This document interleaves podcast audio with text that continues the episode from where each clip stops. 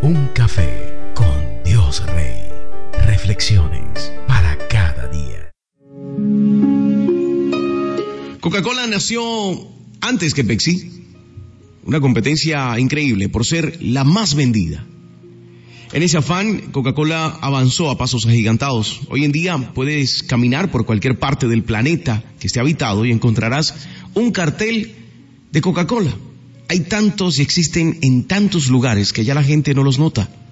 Son tan habituales que se convierten en parte del paisaje urbano, al punto que es como mirar los árboles alrededor. Mientras caminas, mientras avanzas, no los cuentas, porque es normal que estén ahí. Esto es extraído del documental La Guerra de las Colas. Lo lamentable de este ejemplo es que los seres humanos nos hemos cauterizado en nuestra sensibilidad hacia lo bueno y puro. Conceptos desvalorados y en muchos casos llevados al ridículo. Ser bueno implica no pertenecer a este mundo, no encajar en él, en sus cánones de comportamiento y, y nuestros ojos se han convertido en testigos habituales de la maldad.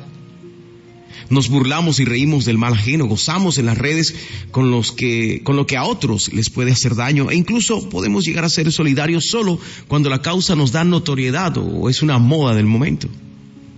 No somos honestos y nos acostumbramos a ver esos actos de maldad como normales, como carteles.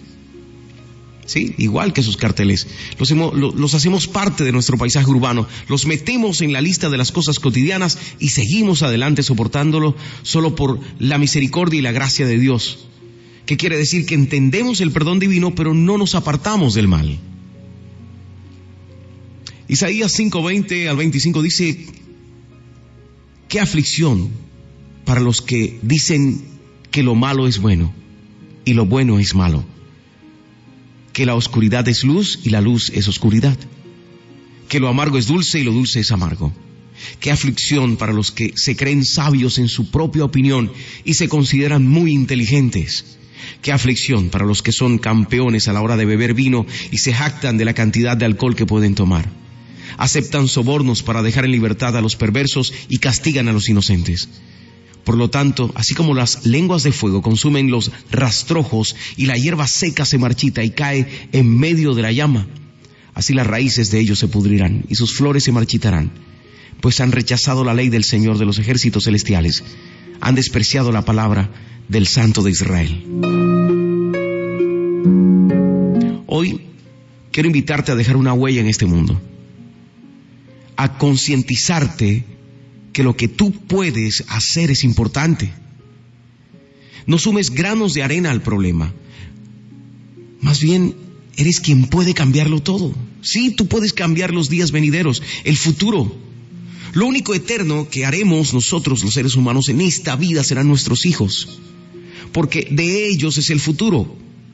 Porque dentro de ellos habita un espíritu que no puede morir tu casa, si la construyes con tus manos, en algún momento ha de caerse cuando pasen los años y ya tú no estés en esta tierra.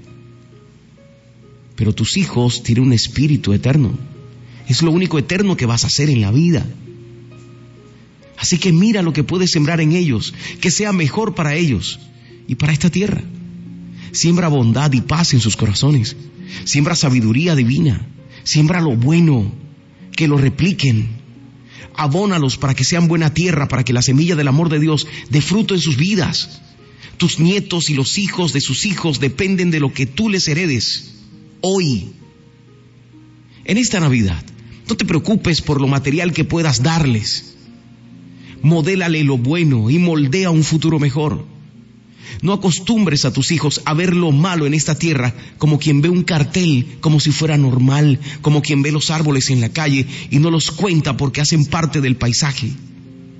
Enséñalos a hacer lo bueno siempre. Si siembras eso en tus hijos, estás garantizando una vida mejor no solo para ellos, sino para el futuro de esta tierra. Dios te bendiga. Un café con Dios Rey. Reflexiones